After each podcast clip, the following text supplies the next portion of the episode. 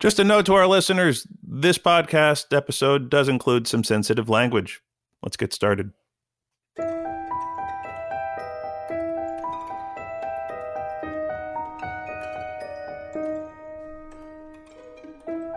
From the Princeton University School of Engineering and Applied Science, this is Cookies, a podcast about technology privacy and security. I'm Aaron Nathans.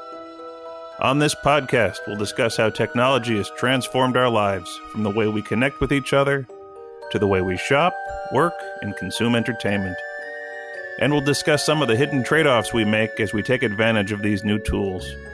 Cookies, as you know, can be a tasty snack, but they can also be something that takes your data. On today's episode, we'll talk with Orestis Papakyriakopoulos and Arwa Michelle Mboya Orestis is a postdoctoral research associate at Princeton's Center for Information Technology Policy. His research showcases political issues and provides ideas, frameworks, and practical solutions toward just, inclusive, and participatory algorithms. Arwa is a research assistant at the MIT Media Lab. She is a virtual reality programmer and researcher who investigates the socioeconomic effects of enhanced imagination. They've written a study about the Google search engine and the subtle, and not so subtle, ways in which it shows its bias, and in many ways perpetuates tired old stereotypes. Let's get started. Orestis, Arwa, welcome to the podcast. Thank you. Excited to be here. Thanks for having us. All right. So if I Google the word lawyer, up come images of mostly men in suits. If I Google judge, I see men in black robes with the exception of Judge Judy. if I Google firefighter, they're mostly guys. And if I Google nurse, they're largely women. Orestis, why does the search engine work like that? So the search engine practically uh, indexes pages that exist online uh, and then when you tries to match a query that the user makes to these pages to return the best results. So actually the search engine brings in front all the stereotypes and biases that actually exist in the society and all and consequently also exist online. I mean, how does a how does a search engine work? I mean, who creates the algorithm? Is it something that was created a long time ago or is it fluid? Is it being fine-tuned? So search engines are opaque generally. We don't know exactly how they function because they usually are a, a are property of a company, uh, but we know more or less how they behave. So because uh, they the Google or another company indexes the web, it has a database of websites. Uh, and uh, then creates an algorithm that based on the information a user provides, it will turn, return to them the best results. Is combating bias usually a part of the designer's thinking? Has it been that way, you know, for a long time, or is this kind of a new a new concept? Um, actually, no. So um, usually designers don't think about biases and what might emerge. So the field of algorithmic bias has emerged the last years and becomes more and more uh, prominent and important um, algorithms usually that are part of search engines are dynamic so they they map the internet constantly and update their inferences and results uh, depending on the information that exists on the internet. So designers usually think of the technical issues of such algorithms and less about the ethical and political consequences they bring. I mean, have those consequences started to seep into the algorithm already, or is it just kind of all academic at this point? Yeah, I think you're. I think you're starting to see um, some of those changes happening, although not necessarily at the pace that they should be happening, and not necessarily in all the areas that they should be happening in.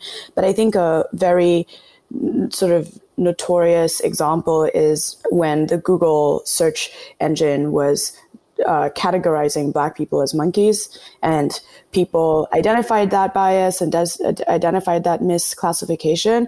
And so and, and, i think we'll talk about this a bit later in the interview but um, but that was overcorrected. So now you're not going to see a black person being labeled monkey. Um, at least it never happened in our study. I don't think we saw that even once. Um, but those were very specific instances that were called out that then the company was able to correct for.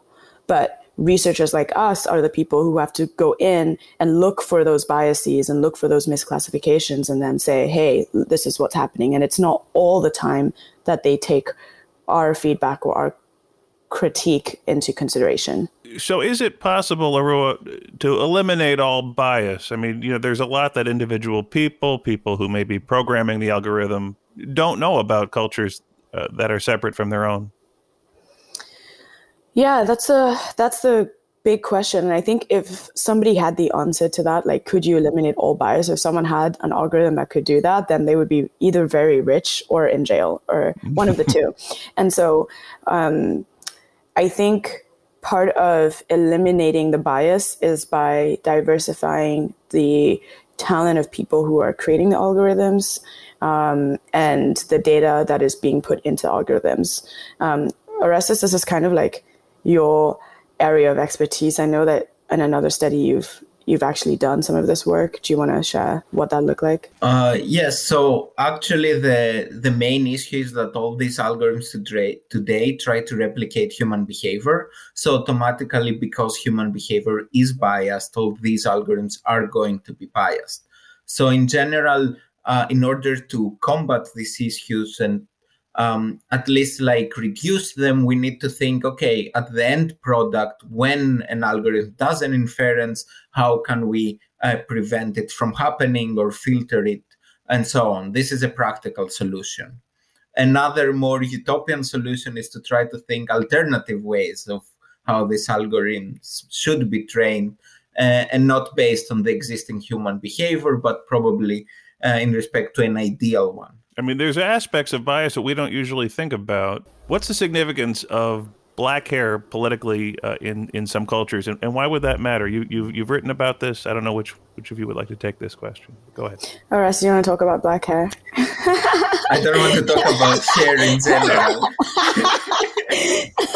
Those of you at home are not seeing what I'm seeing, but go ahead, please.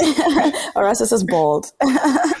um, yeah, so like you know, black hair is political for black women, uh, more so in the West than I would say even in Africa, because, um, you know, I'm from Kenya and black hair is, I wouldn't call it political in so much um, as just, you know, a really important feature of black womanhood.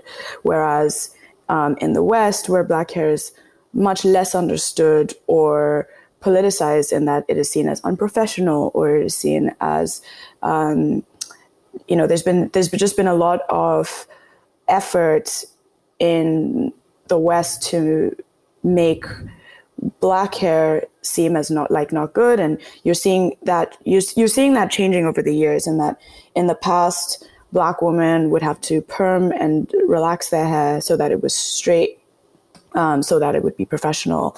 Um, you were seeing in schools black students not being allowed to wear afros or dreadlocks or other protective styles that are common in black culture. Uh, and those are things that I never struggled with growing up in Kenya, but once I moved to the US, did struggle with. Um, and now you're seeing a whole nother movement uh, where Black people are reclaiming the beauty of their hair, the versatility of it, and um, there's a natural hair movement now. And those are words that I'm seeing like kind of both of you being like, huh, what? Oh my God, it's totally not in your, um, it's totally not in your periphery of, of, of topics to think about, whereas it's constantly right. in mine. Um, and so if I'm Googling a picture of a black woman or if I'm um, searching for something and all the results that I'm getting back are stereotypes, to me, it's very clear that there's some sort of bias in the search engine. But if I'm not an engineer, if I'm not a algorithmic designer, I might not be able to have the language to describe what that feedback really is. Um, and so, like I said before, part of part of part of that is diversifying the pool of people who are creating these algorithms uh, because like Orestis says these algorithms are really opaque and even as researchers we can't necessarily get into all the nitty gritty about how it's working um, but you have like really amazing researchers in google and and uh, Facebook and all these companies that are doing all these things that um, but if if none of them are black women, if none of them are people who have that context about black hair the way that I do, then things like this keep getting missed, just like the monkey um, example, until somebody brings it up.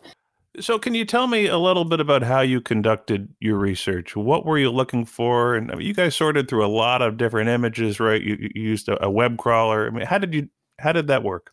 So we knew that the Google search engine carries biases uh, through examples like the one that Arwa mentioned, uh, and we we wanted to see how systematic this bias was because these cases of bias were really uh, like they were really uh, targeted to see and uh, mitigate and so on. So we wanted to say, okay, Google is removing such biases, but do they actually remove biases in general?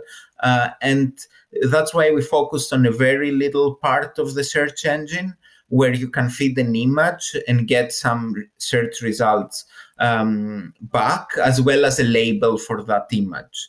Uh, and we wanted to see there by systematically uh, showing pictures to this part of the algorithm what general uh, stereotypes uh, does the algorithm uh, reproduce.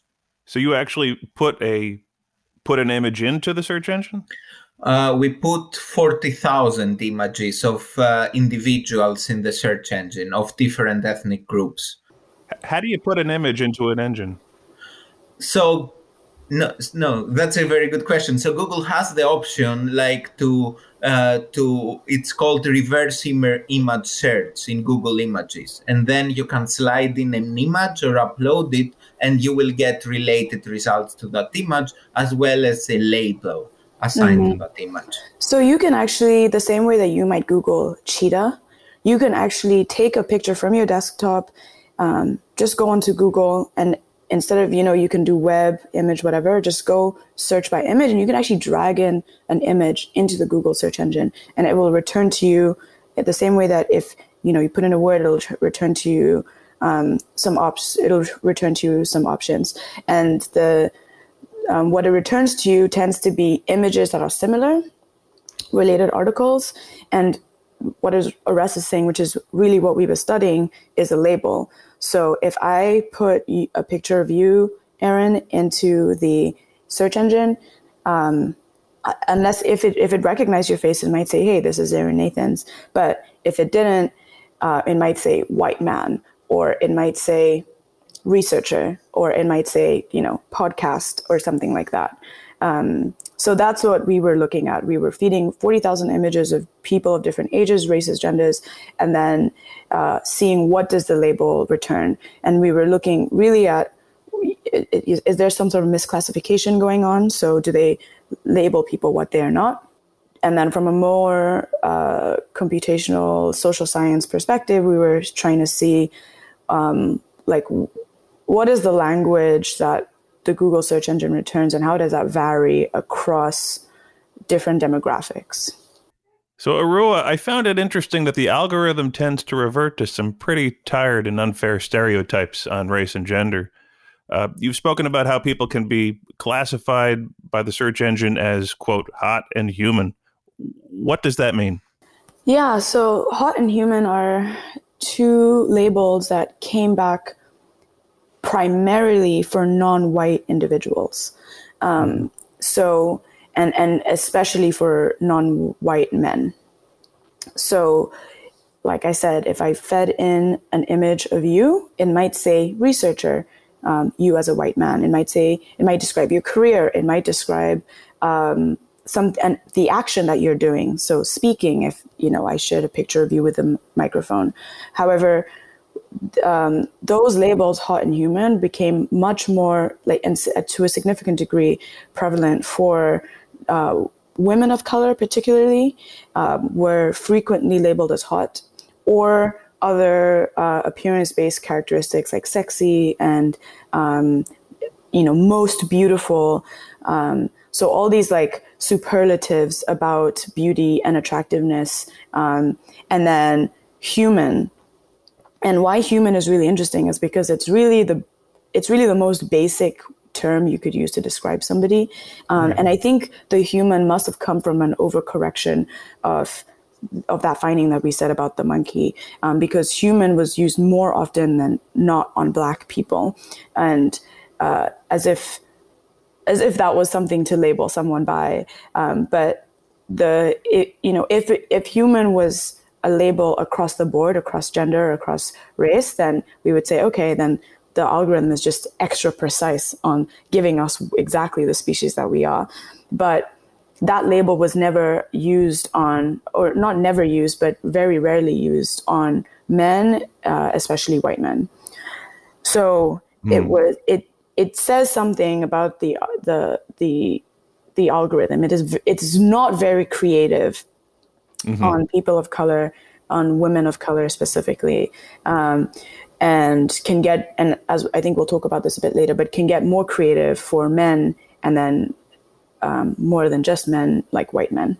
Human. I mean, it sounds like they're trying to impart some kind of dignity, but human yeah. says almost nothing about a person. Yeah. Whereas exactly. researcher, you know, you're you're elevating that person. Yeah. And if I may, uh, my my thought, uh, like so there was this if you were a white man you you had all these uh, diverse uh, words describing y- yourself your appearance and actions. If you were a non-white man you were reduced to human. And if you were if you were a white woman you you were usually classified as blonde. And if you were a non-white woman you were sexy hot and so on. So we had the a, a, a, clear hierarchy in the results of the algorithm that uh, replicate white uh, patriarchy um, and the hierarchy of masculinity as well. And to to the point that what humans mean, the more general a description is, the more and redundant actually, the more uh, the the discriminatory potential behind it because stereotypes are generalizations and being human is the biggest generalization you can do and say about a human. To be able to so explicitly see see those overcorrections the the you know the human and um, things like that kind of says that even though they fixed a particular bias that the that they've not necessarily restructured or redesigned the algorithm in and of itself. It's it's kind of like a band-aid on top of right. on top of a cut instead of, you know, actually going in and giving it stitches.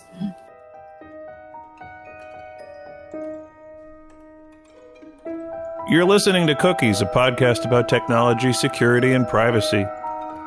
We're speaking with Orestis Papakyriakopoulos and Arwa Michelle Mboya. Orestis is a postdoctoral research associate at Princeton's Center for Information Technology Policy. Arwa is a research assistant at the MIT Media Lab. On next week's episode, we'll talk with David Sherry, the Chief Information Security Officer at Princeton University, who will give us some tips on how we can shore up our own digital security. It's the 100th anniversary of Princeton School of Engineering and Applied Science. To celebrate, we're providing 100 facts about our past, our present, and our future, including some quiz questions to test your knowledge about the people, places, and discoveries who have made us who we are. Join the conversation by following us on Instagram at ePrinceton. That's the letter E, Princeton. But for now, back to our conversation with Orestis and Arwa. Your research included an interesting exercise of finding photos of both male and female top executives and stripping them of their privilege to see how the algorithm associated them just by their appearance. Was there any difference in how the men and women were labeled?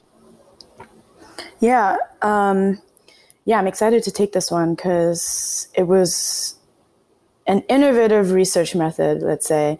Um, so, you know, we, we wanted to challenge power. We've been thinking about how research sometimes really focuses on the groups that are, you know, that are the minority groups, the groups that are affected. You know, like I said, like oh, black people are named monkey and all this, but um, borrowing on some research um, from an, actually a colleague of mine, Chelsea Barabas, um, who writes a paper uh, on challenging up, like studying up, challenging power itself, like studying the people who hold the most power. Uh, mm-hmm. Uh, we, we, we said, okay, we, we, we've seen some of these results. Let's see how these results apply to the people at the top of like the techno socio hierarchical ladder, let's say.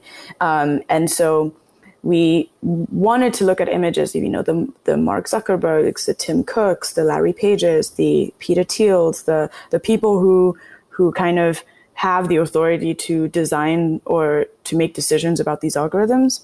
Mm-hmm. Um, and we wanted to do that for both men and women. Um, I will say that it was much more difficult to come up with a list of nine women at that level of power that we are talking about when we say Mark Zuckerberg and Jeff Bezos. Um, but nevertheless, we you know we did our homework and we found nine women, uh, primarily white women, but w- w- with including one black woman, Bozoma St. John. Um, Who were some of the other ones? Um, yeah, Sheryl Sandberg was in there. Marissa Mayer, the CEO of Yahoo. Um, uh, Gwynne Shotwell, SpaceX president. Susan uh, Wojcicki, YouTube CEO. Um, and I think these names are less household names than uh, some of the name, names on the on the men's side, but they they they all hold a, a lot of power.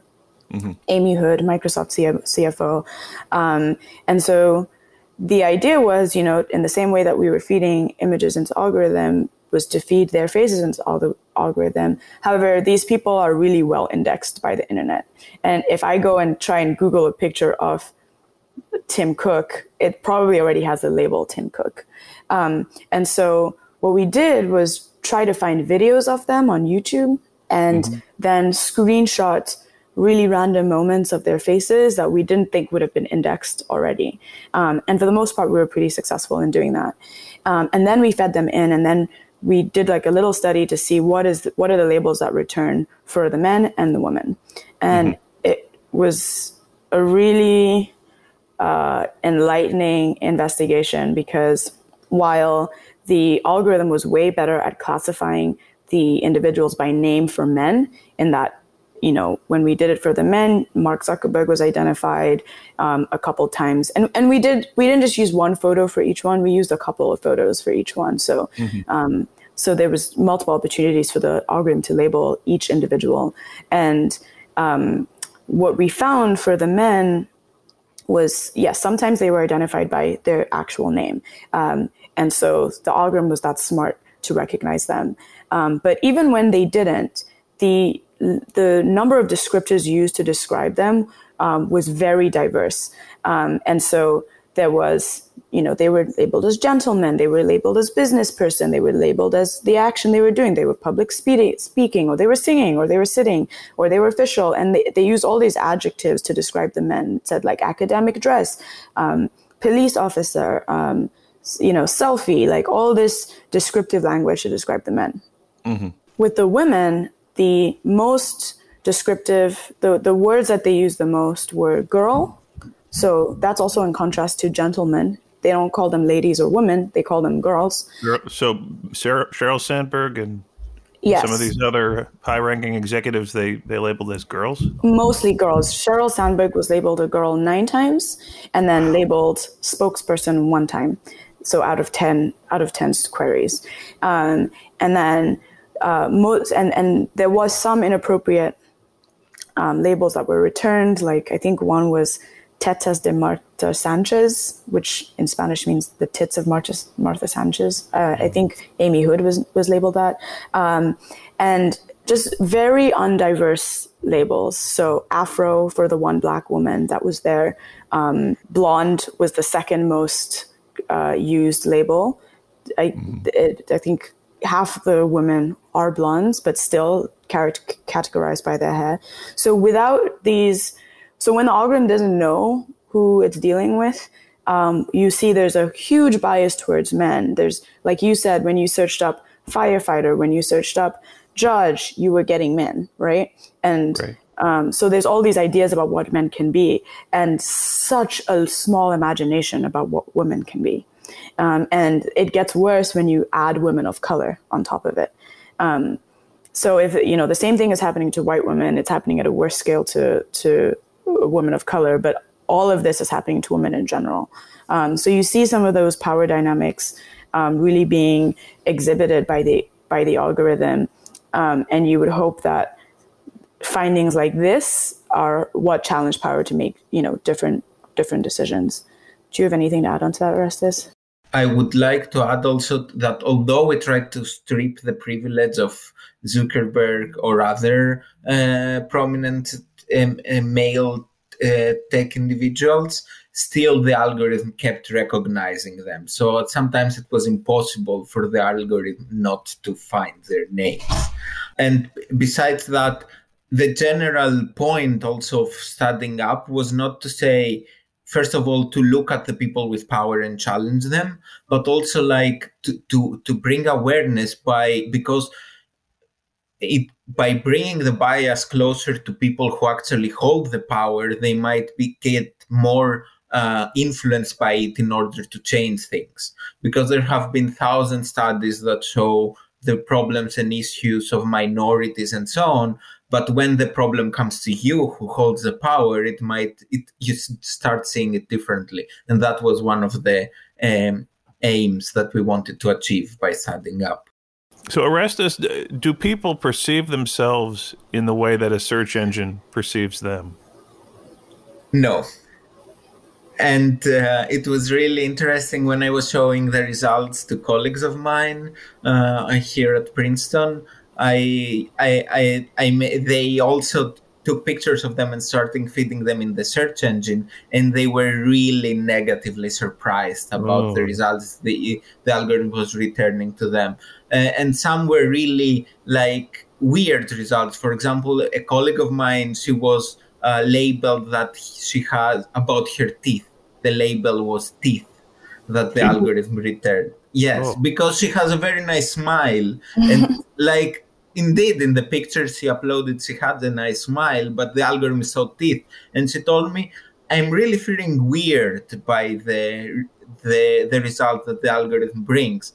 And that brings the point that these search queries are not biases that we say oh something is biased. It comes with real world consequences and real world harms both in a systematic way but also in a direct way when a people uses the search engine mm-hmm. right. And what like we put ourselves in it right? And why am i forgetting what it labeled me as? I think when i put it in it just said afro. Is so that- we uh, arwa put a picture of hair and it said afro but the the issue was not that. In the search results next to her picture there was afro a description of what afro is but it did not have a, a, picture of an of an african it had the picture of a white man wearing a wig. Yeah. An afro wig an afro wig yeah. Yeah i remember that. And i think you're you were described as what what were you described as? Did you put yours in i i think i was just human or okay. gentleman. Like yeah, yeah, i yeah, i i did not uh-huh. have anything special yeah yeah. Um, but we have, I don't know if that was the Google search engine, but there was another, there was, I think we put your face into something else. Was it some other engine? And, and it returned rape, rape suspect. Yeah. Oh yeah. my god! Yeah. yeah. So it, it, was one of these exactly. I think it was from AI Now, a project that wanted to oh, yeah. bring awareness on biases that the computer vision algorithms have, and it classified me as a rape suspect. Oh. Yeah. Wow. Yeah. How did that make you feel? Not nice, of course. I don't think that either Arwa, with how the search engine returned uh, the result about her and me, like I uh-huh. didn't want to talk about it to anyone. For example, yeah. in my case, yeah. it's yeah. something I don't mention to anyone that the algorithm returned such a label about oh, I'm sorry me. that I brought it up. Wow. No, it's fine. It's true, and we should talk about these things and yeah. bring yeah. awareness. Yeah. Well, I mean, so what? So what's the harm? I mean, we see these things alone. You know, it's an interesting exercise, but what does this? What does this say? What is the overall societal harm in, in these in these biases in the algorithm? Well, there's there's so many, and and this is really Orestis's expertise, but two of the things that just come up to me is, well, A, it's all about perception. Um, perception matters. The internet is how we perceive the world these days. Um, and if you're, it's kind of like how when you see images of Africa, it's mostly starving kids. And it just keeps the perception of the continent that way, even though that is not what it is in its entirety. Um, and that affects how people interact with you. That affects how you get to travel and see and encounter the world is through how people perceive you. Um, and then the second is what these algorithms are used for outside of just a search engine. And someone, another colleague of ours from the Media Lab, she has really famous research, um, Joy Buolamwini.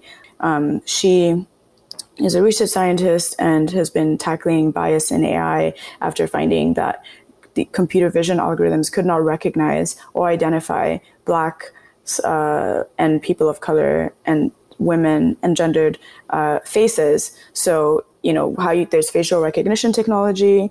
Um, it she's done she's been the driver of a lot of the work to diversify and improve those algorithms because when she was testing them out in you know i think 2015 or, or something um, they were not recognizing her face she would have to wear a white mask for the algorithm to recognize her face um, and how really? dangerous is that if those are the same technologies that are being sold to the government and to the military and to the police to identify uh, people uh, to identify crimes and to to to try cases. And if it cannot recognize my face, how is it going to tell the difference between me and some other person who is also black? Um, so there's all these huge risks that come with it. And and the problem is that we don't know exactly how these algorithms are working, so we can't interrogate the problem very specifically. We can you know, bring these to light, just like Joy brought to light, hey, the thing isn't recognizing black people. And because obviously there's no black people designing these algorithms, no one's ever thought about it. And so now she's, you know, a rock star, super, uh, a superstar researcher, and everyone is, you know, trying to correct for the mistake. But if Joy hadn't done the work that she had done, where would we be right now? And so there's also the burden of putting this labor on researchers of color to to and, and other research in general to identify all these potential harms um, instead of instead of that being part of the design and the the creation of the algorithm. Like i totally agree with all the things you said. Um, and i believe also that um, it's also the harms are a lot of times untraceable because these applications and these input data like the images of us the the social media accounts of us are fed in in numerous algorithms from credit score calculation uh, mm-hmm. to uh, to uh, recidivism for example to mm-hmm. mm-hmm. any other case study we can think of and um, we really don't know how these uh, these problematic inferences contribute to to decisions that affect people's lives and it's not only the search engine that comes with harms, but also the other cases and the other applications that have a much much bigger direct implications. But also even the Google search engine, if we think like if you put cowboy, you will get cowboy, a normal cowboy. If you put female cowboy, you will get a sexy cowboy. Like mm. also all the new generations are tra- are learn to reproduce all these biases and social roles through the search mm-hmm. engines because the search engines don't reflect on what they are actually doing. So, Orestis, what needs to be done to address these problems, and, and what is being done to address these problems? So, as Arwa said, what is done until now is to put patches in small, uh, in specific cases that get traction uh, mm. in media and would companies say, oh, we solved the problem. Uh, and they try to be as opaque as possible. And to bring an example for um, uh, translation algorithms have the issue that if you translate something from uh, a foreign language, that it's not uh, that it is gendered and so if you use a search engine and you want to translate something that is not in a gendered language and you translate it to a gendered one, usually the gender that the algorithm chooses is the one that replicates the highest uh, social, the, the biggest social stereotypes existing in the society. For example, the nurse is going to be translated to the female version in a language in another language while doctor to the male And what Google has done is that they have corrected it if you uh, put very small sentences and then you get both gendered results. But if you put the whole text inside, the biases persists. Mm. So again, you find these patches that try to fix and say, oh, we dealt with that without actually either reflecting on the issue or uh, solving it from its root. Mm-hmm. And to what can be done or should be done, Arwa mentioned diversify. The more different people from different backgrounds are responsible for creating these systems, the more inclusive the systems are going to be. But also, designers of the algorithm should think and take the ethical component while they design a system. They should also include the ethical component when they evaluate the system's results.